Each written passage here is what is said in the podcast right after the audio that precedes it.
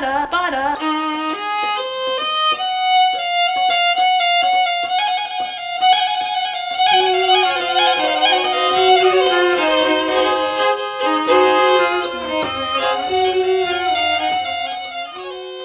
Welcome back to Minor Discord. I'm one of your hosts, Sarah. I'm the other one, Kat. Today we are joined by one of our exciting guests, Rosalind Wong. Welcome. Um, I'm waving, but there's no visuals. we'll we'll take a wave. I appreciate that. it's nice to see that cue. Um, yeah, Rosalind. Rosalind and I go way back from our uh, UCLA years. Not I say like way back, like we're like 70, but yeah. But well, welcome, welcome, Rosalind. So, award-winning composer and virtuoso pianist Juan Rosalind Wong is the consummate Renaissance woman. As a concert pianist, her playing is recognized for its poetic landscapes, and as a versatile composer, her compositions have appeared in both classical and commercial settings. Rosalind became the youngest to graduate with a doctorate in music from UCLA, where she was a teaching fellow on full scholarship. Her interest in storytelling and film media drew her to the accomplishments of triple bachelors of art and music, English with an emphasis on screenwriting, and communication studies. Dang, Rosalind, three, three bachelors of arts. I can't believe it. As a mentee of the Women in Animation WIA 2020-2021 Mentorship Circle, Dr. Wong received mentorship and training from Catherine Joy. Since joining the music industry as a media composer, she has completed more than six projects in video game animations, shorts, and commercials, some of which have garnered a cult following on YouTube. yeah, it's like a animation series I did with my friend back in well, he was my friend who I knew back in middle school and we just reconnected and started a series and there's a bunch of people commenting. I mean, the fans with animations, they're so warm and welcoming. So I think one of the beauties for writing for animation in terms of the music is like you get to create the whole world. There's no like real sounds and there's a lot of freedom and you can change genres whenever you want. Like there's there's no one singular palette that you're beholden to unlike if you're doing like a drama series where you have to be suspenseful all the time. So mm-hmm. it's quite freeing for the music. I'm very excited about today's episode because I actually feel like I know nothing about animation, um, film, film scoring business. Um, so I'm really excited. I have a lot of I feel like terminology questions and and uh, want to know more of like your day to day and and I'm sure we'll get into it. But yeah, I guess you're kind of in the business of like basically storytelling, narrative building, and like you were saying, creating a world. I mean, music and visual. Yeah, that's what really excites me as opposed to, I mean, I like and enjoy concert music as well. Um, but having not done composition from like age of 10 or whatever, um, not having done that, I find the writing for media is very inspirational and I feel like a instant burst of like energy whenever I see something and then I want to write for it, you know? So cool. But you started out on piano, right? Taking taking piano lessons from your mom. Yeah, yeah. She was more like a neighborhood piano teacher and I fought with her so many times whenever she taught me. but now looking back, I kind of enjoy that in slight antagonism of like it's what happens in the real world like if you're working with chamber partners or i guess not in an orchestra you can't really um, go Oh, over yeah. the conductor's interpretation but you know i really enjoy that very early access to discussing what should be there and what what the page is saying and what the interpreter should be saying as well. Did she have very high standards? Did that kind of, um, you know, push you away from from piano and in terms of performance, or was it, it was it still kind of like, um, did you still have like a passion for it, even though it was like your mom kind of, you know? Well, in the beginning, I'm the one who showed initiative and it was because of my older sister playing and i'm like i want to do it too i'm sure kat maybe you too no i can't relate at all rosalind for those who don't know kat's like I don't know how many sisters you have. I'm just kidding. Um, many of her many of her sisters play violin, including Anna Marie. Hey Anna. Yeah, so in the beginning it was kind of like my initiative. And then towards middle school, I felt so much pressure from practicing and being so disciplined when everyone around me was being a child. and I wanted to quit around eighth grade. And had I not gone into uh, arts high school where that became my major, I might have slipped away. As you know, I liked other disciplines as well. And I I mean, up until college, I wasn't thinking like I was only going to do music.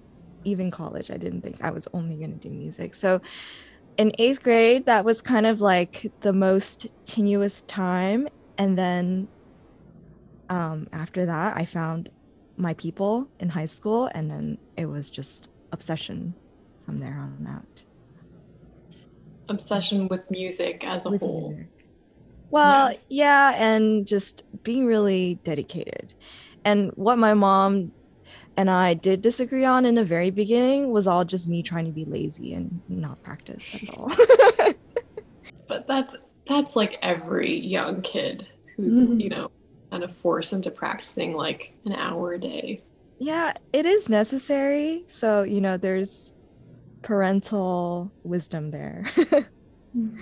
so, you were born and you grow, grew up in the LA area and you've kind of you've kind of never left. Do you feel like LA is is the correct place for you to be with all of the opportunities it affords for for for scoring and for musical projects or or have you ever thought about leaving? It's funny cuz I thought about moving to the east side because it's so different there. so LA is so huge, and um, I still haven't like lived in on the east side, and that's where all the studios are. So maybe in the future I'd move there. Um, but you know, for college, I almost got into. I mean, I almost went. I got into other conservatories, and just decided not to leave LA it was very difficult to say goodbye and and that's why I stayed at UCLA for so long. Um, I like the big culture, you know, the influences, the food. It just has everything. It does. It does. And that's very comforting to me. Um, so Rosalind, can you tell us, you know, maybe blow by blow, how you kind of got into music at, at, at UCLA and when your um, interests like shifted. Yeah, because it's it's very interesting. I feel like um, as a string player, there's just a lot of migrating as a musician. Um, I feel like it's one of the most um, uprooting uh, careers you can have. How did you kind of find your people in LA and like when did that kind of culminate for you into where you are now? Right. So, I mean, composition, my people so far were, I met them like over the internet uh, during pandemic. So it's relatively new. I had only started composition like around 2019 officially. So 2020 uh, I was thinking, oh gosh, how am I going to make connections now? Right. Um, luckily, there were so many, you know, outpouring of opportunities online. And actually, you know, the studio is kind of like a mystery in the beginning to you or to anybody who's starting out new. But with the everything going online, it was actually easier to figure out who's behind those doors and then make a connection there. Um, there were, you know, these mentorships, there were uh, seminars, talks. Um, I joined a whole bunch of organizations that were, you know, used to be in person and scrambling to get more um, people to come because it was during pandemic. So some of these organizations include like uh, SCL, AW, AWFC, um, ASMAC. Mm-hmm. For those who don't know the acronyms, do you mind, um, yeah, telling us? Okay, SCL is Society of Composers and Lyricists, which they also have a New York branch for those who um, are interested. They do a lot of uh, music and theater things as well as film. Okay, and then uh, what was the other one? ASMAC is American Society of Music Arrangers and Composers. Oh, this is the one where my mentor is the president of the Alliance for Women Film Composers. And it's four because they include men as well if you'd like to join. wow, very nice of them. Yes. That's very open.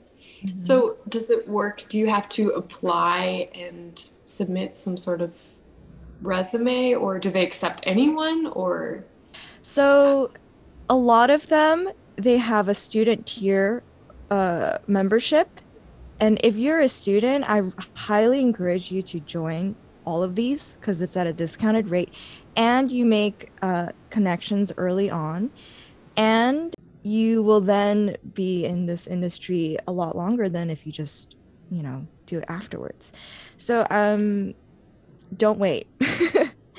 a lot of times the opportunities, they don't judge you just because you're a student, right? Like they'll mm. grant you the opportunities. They're there to help boost you up. So and from here they assign you a mentor or is this only for some of the Yeah, you have to apply for the mentorships then. Okay.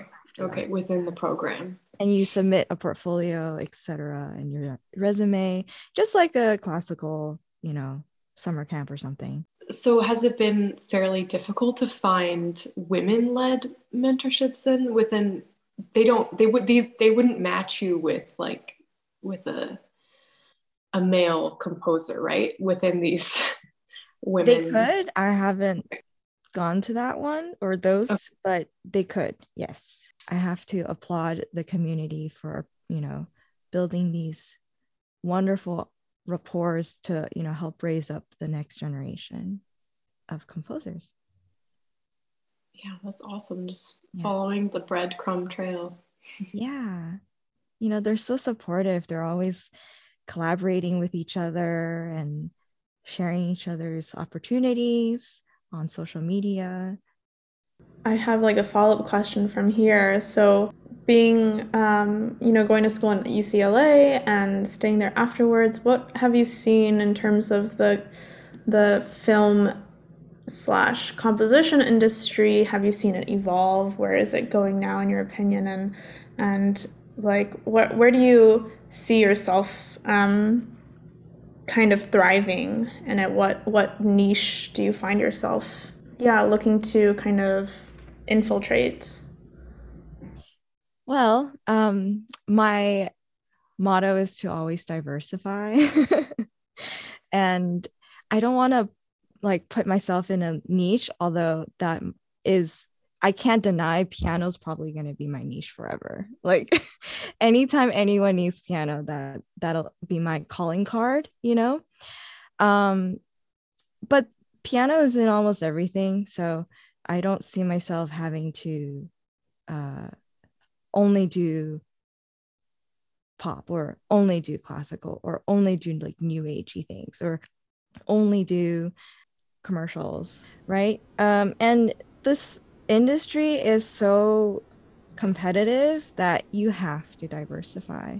And there's a joy in doing that, right? Because you can learn from other genres. Good music is good music. You don't have to think, oh, uh, it has to have bang on harmonies for it to be good or real really hard hitting percussion to be good like it's if it's good on one front it'll just be good i'm no longer a snooty like classical musician of 10 years ago that i used to be and uh yeah.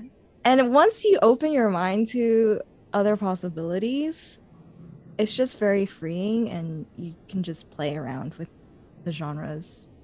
Just trying to establish a timeline here. From when when did you kind of when did you start diversifying your skill sets from just just focusing on piano and then branching out into like composing mixing producing like how did that all start? Like what timeline that was for me? Yeah. This was this when you were doing when you were majoring in or doing your triple excuse me triple degree like major? Did you yeah, i was playing you, in bands. I think you weren't here yet but i i used to have a college band.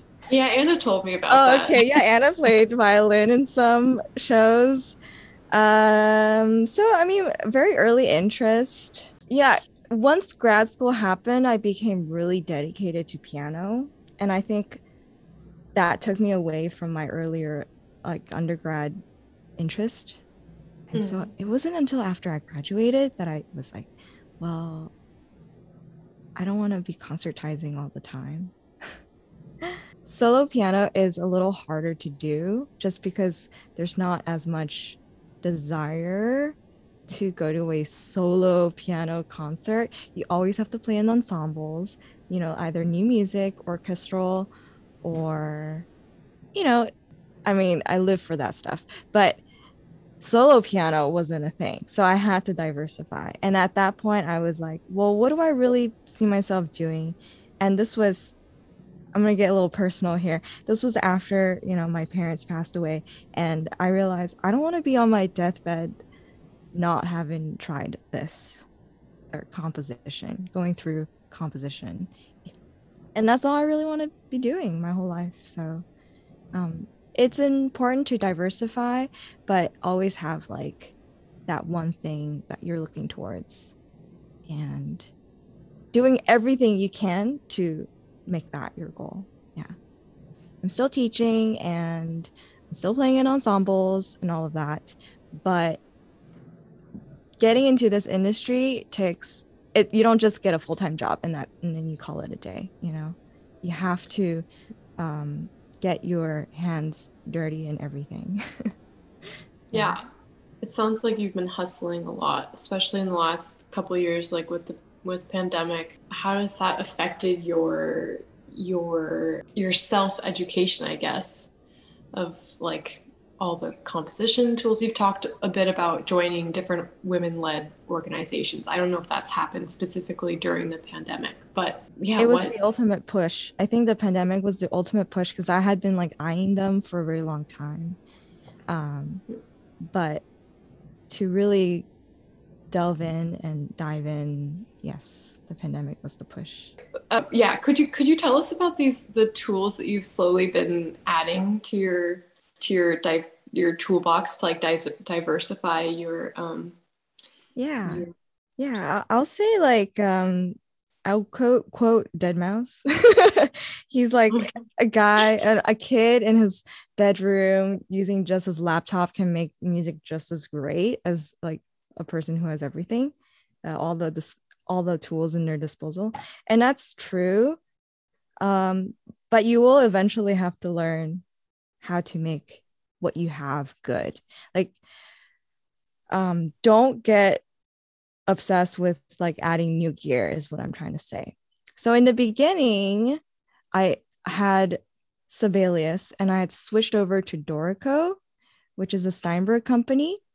So, if you don't know, Sibelius is a music notation software where you can plug in your musical ideas into a um, musical page that's represented on the computer.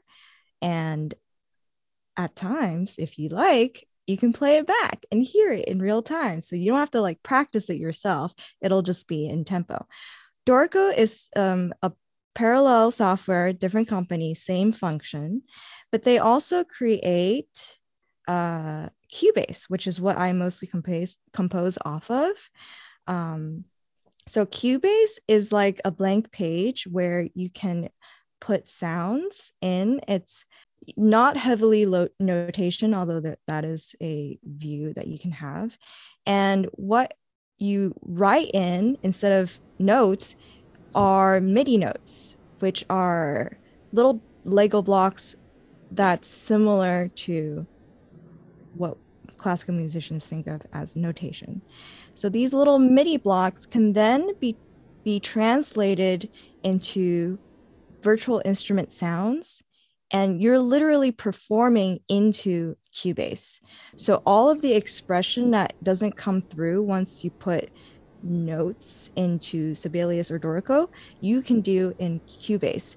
And that's called expression mapping and expression um, or like dynamic and uh, other parameters such as like vibrato, tremolo, or, you know, anything you can think of that's sound related, you can then express that into Cubase. So in essence, you're performing into the computer, which we like to say the box. You're performing into the box. So it's it's kind of like I'm performing, but now I get to use other instruments, not just piano, through the use of my piano.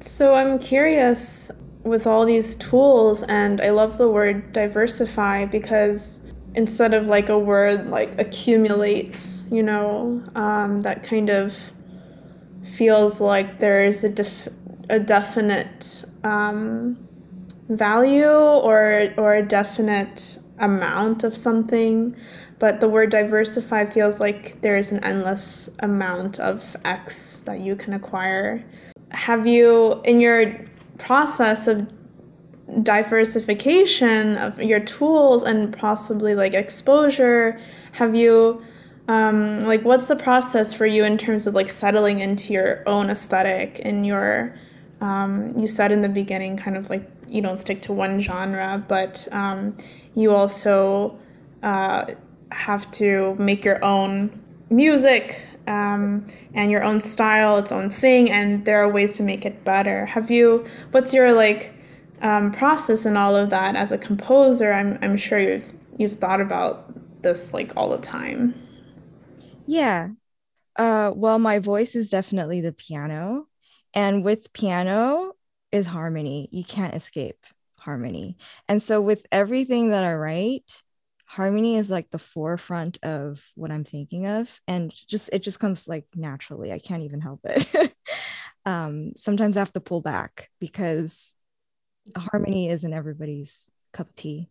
And sometimes you get a brief. Brief is when like your client tells you what to write. instead of a pitch. A pitch would be like you write something and then you pitch it to them. So sometimes you get a brief and they don't want that kind of stuff. So then um, I'll, I'll still try to put some of my voice in.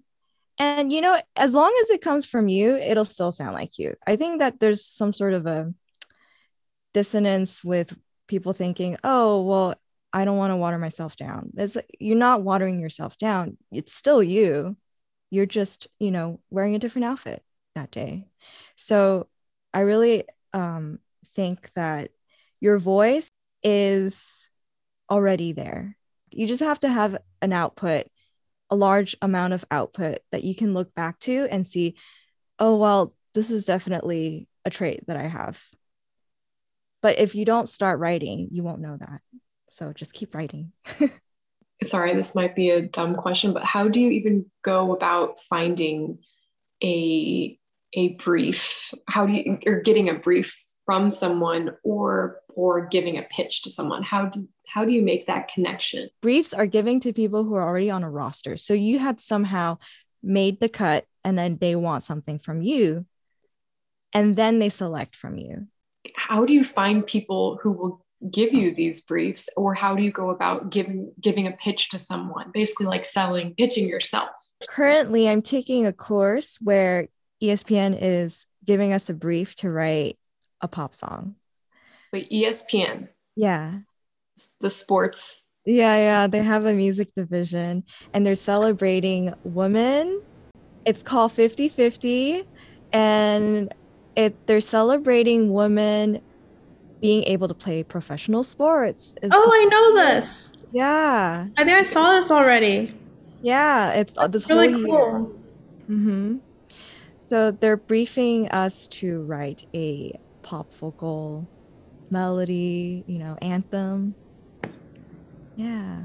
That's cool. Does it need words? Or is it just instrumental? Ooh, words too. Words too. Yes. Very cool. So Very- like the the lyricist side of you comes out. yeah, the English major. um, yeah, but other than that, also you can look for um, licensing companies and join their roster. So those are briefs. Okay. Pitches you have to know people that's sad to say but you have to have some sort of relationship with them and they ask you to pitch or And how do you go about getting these relationships with people? so a lot of times people who i mean this is a male led industry let's get that really Sure. clear because if you look under the credits of everybody who work in the music department it's mostly men. And i'm not just talking out of my ass. There's like real statistics to, sup- to support that and i'm not just like gonna throw some statistics. But yeah you see that a lot of men are in these roles and they're going to ask someone else they know to hey come come shadow what i'm doing. And so that's one way for some really young person to get into the industry.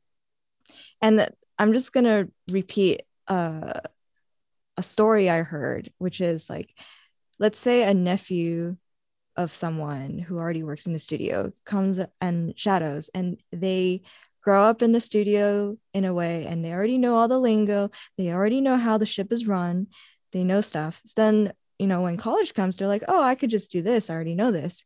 But then they don't absolutely love it. You know, they get boxed into this role that they've come to know and are comfortable in. So you get then another generation of people who don't who aren't really passionate about what they're doing whereas for women you have to like you're so passionate about it. I know so many women who are so passionate and they have the knowledge, they have the talent. But there's just like there's just like a bottleneck of like how do we get into that room and then once you get into that room how do you not get sidelined how do you just get the power to produce, get the power to, you know, um, engineer and run the ship, so to speak. So that's when I brought up equity over equality. Yeah. I think it was um, Ruth Crawford Seeger who I, I recently read an article about um, one of her pieces, and oh gosh, I'm blanking on. The author is a Asian American uh, professor and um, actually a graduate of the Graduate Center, um, and this article kind of went through Ruth Crawford Seeger's um, struggle as, you know, being a woman composer.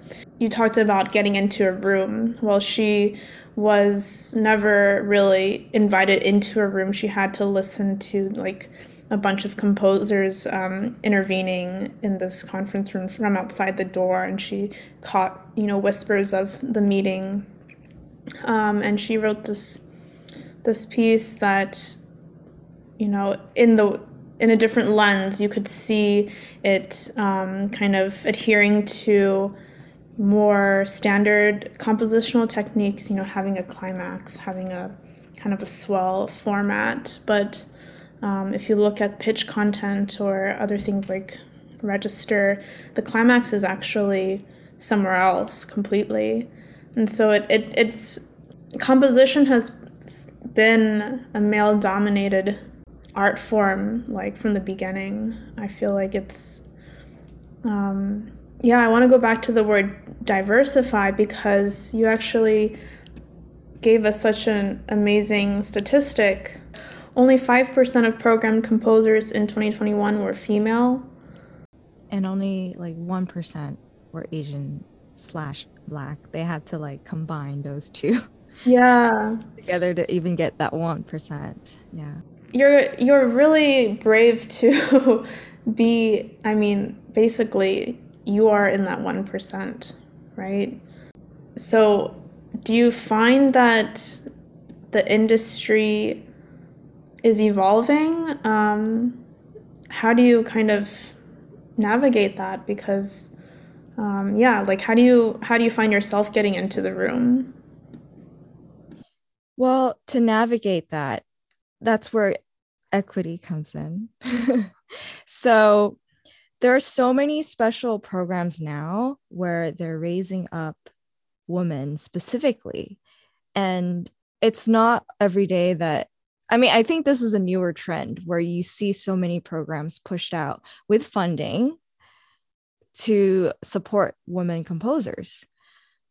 And we need these opportunities because equality is not enough. Because equality just means you have the same chances of getting in. Equity is recognizing all the complicated backgrounds and, and systemic issues that already exist. We don't, you know, live in a vacuum. These inequities do exist. Like growing up, maybe you didn't have as much access to certain things than uh, the next guy did. So it's recognizing that these issues already happened and fixing it and trying to append it and make up for it. So these special programs are especially important and that's what helps get you into the room and to build your resume in a way where you can't just say, "Oh, yeah, I sat into my uncle's garage studio for like 12 years already and I'm only like 20." like you can't 12. Yeah, you're only 12. Right? You can't it, in order to make up for that, we need these special programs. And I'm happy to be a partaker of these programs. So, mm-hmm. yeah. So it's kind of like taking up space in organizations and um, participating and exercising your agency um, in spaces that are created for people like you. Like taking a, taking advantage of these organizations has really put you on the map or put you in a place where um, people are listening to you differently. Yeah. And talking to people who are in similar situations really help with what we call imposter syndrome. I think even even in piano, I still have imposter syndrome. And that's something I am like a pro in. And I, so in like our upbringing, or at least my upbringing, I always felt like I'm not good enough. And especially when you switch careers, you're going to have these doubts. But having the avenue to talk with other female composers really helped with the imposter syndrome that I've experienced because everyone's in the same boat. Literally everyone feels the same. Kind of like you're teetering on the precipice all the time. You're at the you're flying by the edge of your seat and everyone else is doing the same thing. So recognize that and and know you're good enough. Like what you have, somebody else doesn't have that too, right? So you are special. You can do what you want to do and just make it happen. Mm. So recognize that your imposter syndrome is there, but then that's okay too. Mm. It's almost like I feel like in my head, imposter syndrome to combat it is to like level up. Like every time I level up, I've granted more uh, value to the seat around the table. Like, but I think that it almost fuels the imposter syndrome the more you level up. It's to actually feel like you are living with this these doubts that you know we'll call imposter syndrome like that will always be there but to yeah. kind of not tiptoe around it but to just recognize it yeah. Mm-hmm. and, and name it and you know grow we always play classical pieces that are so good. It's hard to not compare yourself to amazing works of art. So stop doing that and just know that you know you have your own unique thing. You don't always have to compare yourself to beethoven fifth why is it so perfect i don't know you know beethoven ninth it's just like you know mozart anything he wrote you can't compare yourself to that right so just recognize that and think of the future i say Mm. This is my. This is kind of another. I'm I'm like going off on a rant with my questions, um, and we're totally going off script. So thanks for indulging me. Um, yeah. Do you feel like in your compositional process, like ever feeling pressured that your music has to have a political message or undertone or explicit, you know, kind of um, having double meaning? Is is that ever something that you've felt pressure in terms of incorporating? Most of the times people want like on the nose meaning. They want you to actually say what it means um and i did i do struggle a little bit with that just because i'm more of an ambiguous i like a, a thin veil over what i say. Um but people want it completely open. And so it is a, a little struggle that i have to convince myself okay it's all right. If you don't tell people what it's about they cannot guess it like they literally can't read your mind right? And so like i currently am writing a classical piece for uh, a hornist french hornist and she asked me to write something about what the song was what this piece is about. And i was like oh there needed to be a message. Whoops hmm. but um you know if i think deeper there was a message. I just wasn't thinking about it when i was writing it. Yeah. Interesting. You have to some i mean you have to find the message in what you write as well even if it wasn't. It's something is going on in your mind. You just have to analyze it and figure it out what it was. Do do you, do you mind if we go back to this idea of imposter syndrome? I was just wondering, I don't know if this is how you feel too, but I feel like most of the time I ever have a conversation about imposter syndrome, it's usually with it's usually or whenever I hear about it, it's usually coming from a female perspective. and I I don't know if you have any thoughts about why this is so prevalent, such a prevalent feeling amongst female artists, especially or female creators, we'll just say.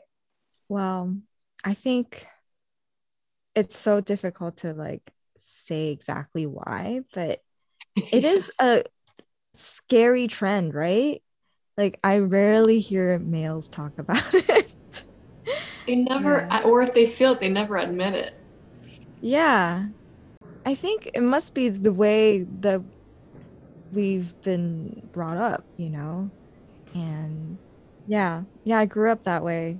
Um, but I think many girls will attest that there's something about like propriety, I guess, that res like that kind of trickled down from just years of like wearing corsets in the past where girls are like meant to be wait like waiting at the wings and you know not like waiting in the wings and then waiting for your turn and like we're expected to have all this patience. Mm. and when really men don't even think about these things. They, they just go for it right? Yeah. I think um, I'm going back to my Ruth Crawford Seeger string quartet piece because I just think it's fascinating um, and applicable to this point in the conversation where we're talking about yeah men versus women in the arts. I feel like the anecdote in this article that I read felt, and this piece actually felt like Ruth Crawford Seeger had to almost show that she could play the men's game and she could play the game that composers at the time were playing. Um, and to actually gain footing in her field, she had to show up, you know, that I can play, I can do composition in this way, and I can make art in this with these um, rules in mind. Um, but it's only after that kind of proving of oneself at the certain game with the certain conventions and rules that her real voice um, was then legitimized you know um, i That's wonder still happening. yeah i wonder if you could speak on that and if that has ever happened to you or people that you've known in terms of like yeah um, your art in and of itself isn't enough and or at least won't be taken seriously because you're a woman and only after you've legitimized your you know diverse toolbox and you've proven yourself in the men's studio can you then play your own game This might, I don't know if I can say this, might be controversial. I don't know. But like the latest uh, Oscar nominee, Germaine Franco for Encanto, she did exactly that, which is she had to prove herself um, working in a men's studio, who is John Powell, one of her largest supporter now. Years of, you know, writing for him, writing with him, but not getting the credit per se. Like you don't get to headline the credit. And now that she has Encanto out in nomination, unfortunately she didn't win, but um, it was really momentous for all the women in the industry to see that she got recognized. And even when uh, before the nomination, people were just saying, or to her face, and I heard this in an interview with her. Um, they were like, "Oh, Walt Disney really gave you a chance, right, to give you this role to to write a- for a major movie." And it's like, no, she's done so much. She has so many credits, but you know, under John Powell. So, yeah, she still had to prove herself, you know, to an industry of people with the power and the money who are male. She had to prove that in order to get this gig, this major gig. And unfortunately, it's still happening today. What's happening to Ruth Craw- Crawford Seeger? Mm-hmm. Yeah, even after all their success. Yeah. Oh, I would like to have more like of a chat about the issue that Catherine was asking the tunnel vision question. Like, but all three of us chatting about it. yeah. Oh, what do you want to know, Rosalind? Throwing the question back at you. Yeah, really. In the tables. Yeah, what what does coloring in the line look like w- when you were growing up? Like, were you ever given that edict? Coloring the line within the lines. Yeah. Yes, I would say I think that's also kind of my disposition. I don't think I'm much of a I don't think I have like a super strong rebellious streak. Um at least I don't act on it. Even if I think differently, I don't always act on it. Um, but I think just like traditionally speaking with within our our careers i think from a young age we're just taught like there are certain there are certain steps you do in order to become a classical musician even if you're not like intentionally aware that you're that you're kind of going through through those motions um Oh, sorry. So that made me think of something like in the composition industry, you can't just apply for a job. Like it's not listed anywhere. And so in this kind of more guerrilla like arena, you can't color within the lines. There is no next step. So you have to just survey the the field and kind of like go for it and in in like this weird way like it's there's no linear way to get there right? So maybe that's why mm, those two things relate. I think i think that's exactly why the compositional realm and like industry is so foreign to me because i can't imagine a place like or a career within music where it's where you are creating the lines you know you're drawing your own lines which is like freeing but also a bit scary just because i've i've done the kind of cookie cutter you know con- like college then conservatory you know two degree thing and then taking auditions so that's that's where i think i'm very inspired by by drawing out the lines but i think yeah I think I was one of those those kids who stuck. Just a little side note, I, I just think um being able to be outspoken and and bug the person that you view is like going to be your person is very mm-hmm. important and i struggle with that sometimes like i don't want to bother someone who's way above me in terms of like their career too much but you really do have to um, go for it. And I think a lot of men don't feel any qualms doing that. um, I need to learn myself how to just go and repeat asking for this person to get a coffee with me and then expecting nothing, right? You can't expect to get like just a job opportunity, but you're placing your name in their minds so that if like something piano came up, that's my calling card, they'll think of me.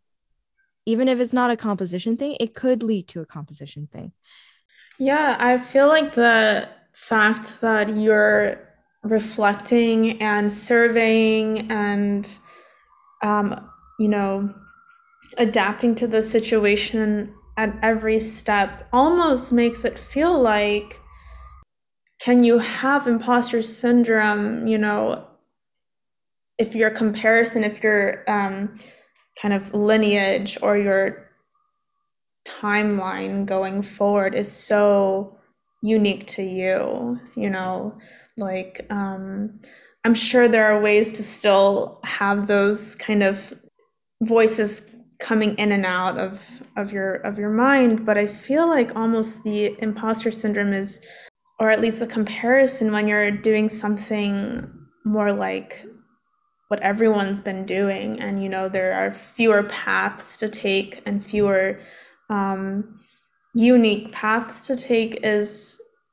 is harder to get away from the comparison it's almost like that freedom is um, empowering to your own narrative because you're making it up um, you know sans other people doing the same or similar thing but I agree with Kat. It's still pretty daunting. Yeah. It, like your unique journey is your own empowerment mm. because it because of its uniqueness. Is that what you meant, Sarah? Would be very unique to your situation, I guess, is what I'm trying to to to get at. Like the imposter syndrome for my own life is like, oh, people have been doing this for way longer. Like like you know, I don't deserve to be here or um there's so much room for improvement. Is this is this the right place for me or something like this? Or I don't know. I guess everyone can have those thoughts, but I just was trying to convey that it would yeah. for me thinking about Rosalind's um, journey, it, it just feels so personal and you know it's kind of like what i'm hearing is you're making up the rules as you go. And there are no lines to color in or within. So um yeah it's just a maybe different take on the imposter syndrome. Yeah. No i really like that. Because you're freeing if you think that way then you're freeing yourself from like trying to follow someone else's footsteps and be like well at age this they already did that so i'm already behind. You can't do that. It's a totally different situation. It's a unique situation. Um, yeah. I wanted to say that if you're led by doing something that you love, you absolutely love, then that love will overtake whatever insecurities that you have because you you would just be drawn to it. And what you make after you like that happiness you get after you make something of your own you can treasure that and then look back and see wow that was really cool that i did that right? Like i remember in college i just contracted an orchestra and Kat played in it right like thinking back whoa i contracted an orchestra I mean, I'm not doing contracting work right now. Like, I'm not contracting other musicians, but to think that I did that at one point is really cool. So, you always, you should always celebrate your wins from before. And if you don't celebrate your wins, you're never going to see how far you did go and you've come. Yeah. I, I have a two parter question. Okay. So, two parter, get ready. Uh-oh. First,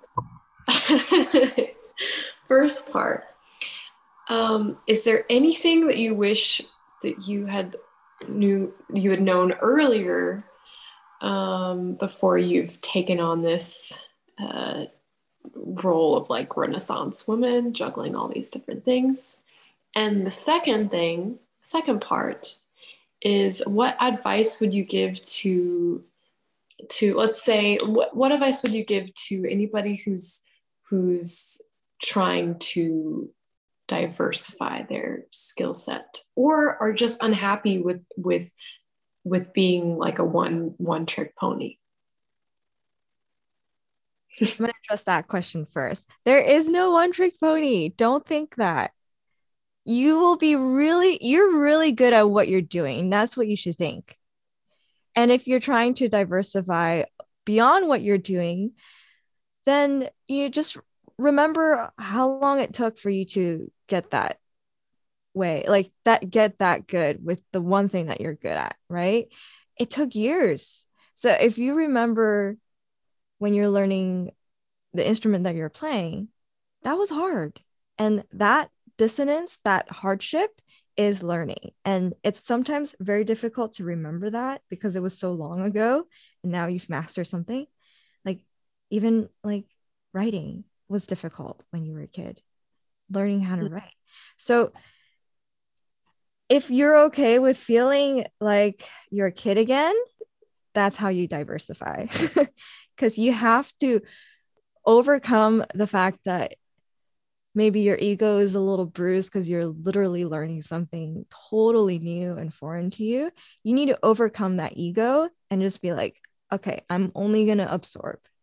And then you'll be able to make connections and make patterns and build upon the, those knowledge that you're learning yeah that's kind of how i've always thought of you because you're you do have like this like you have a lot of wisdom i think sarah and i can both attest to that from listening to you right now but you also have a really youthful energy to you where like you are like a sponge. I feel like you've always every time I would see you at UCL, you're like, oh, I'm going to this class or I'm going, which like didn't have anything to do with music or like, oh yeah, I'm gonna go to this seminar or like you'd be writing something or like and you weren't, I don't think you were even like a composition major at that time. You're just, you know, doing it. But I think that that that what you said about like being embracing your like inner child again when learning something new is super yeah. super valuable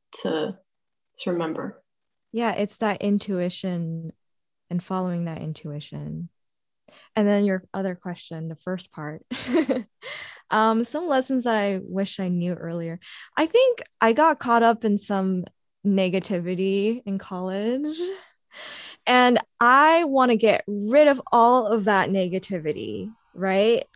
Being a positive vibe is so helpful in life and you know surrounding yourself with positive people and um, not thinking that one type of music is better than the other because that's so not true. And once you're out in the real world, you'll realize that. And it took me like a good couple of years out of school to realize that I, I needed to get rid of that thinking. Just being very positive and having that outlook and imagining where you can be. Like, I try to wake up every day and think, what do I want in two years? Right. I have like this list of things that I want to hit. And this year I hit something like, oh, I'm on IMDb. I know it's like a stupid little thing, but like, yay, I'm on there. I, yay. So, but I, that was like a goal that I had that for this year and I already made it like within the first month. So then cool. What else is there? And then like dream bigger and and bigger and bigger and having that pos- positive thought in your head all the time, you'll have no time to think negatively, right? You can't just yeah, stuff yourself with like good thinking. That's all I can say. Yeah. and be proud of your IMDb. That is a uh, big accomplishment. Sarah, do um, you have an IMDb? I do not, but you know, by next month, that's my goal. Yeah. I'm gonna diversify, grow my cult following, and be on IMDb. Just, just you wait. I think this is a great place to sign off the pod. Thank you so, so much, Rosalind, for your time and just sharing your experience and educating Kat and I, Kat and me. Um, you say educating? Educating, yes. What does that mean? Educating. I don't know. It's just a fun way of saying educating, educating, oh. like educating me, educating. But yeah, I think this is an amazing um, reflection and like all of the things that we've talked about. Um, it, there's really a theme in our podcast, which is empowerment and I hope, lol, I hope our podcast is empowering. We're making everyone feel like crap. Yeah. and we're putting that out into the internet. Um, and empowerment and, and like education, like I said, and I hope positivity. I feel like this is the whole idea of like feeling like a child again and, and being a sponge and basically um, just accepting what comes our way is is really um like a mental like state. to be like a ninja. Yeah, a positive ass ninja. I love it. and everyone go check out Rosalind's IMDb. we want we want 300 hits by next week. That's right. She's like gonna wake up and check her IMDb each day. Wow. I mean, I don't know if that's how it works, but. Yeah. Um, until next time, keep fiddling around.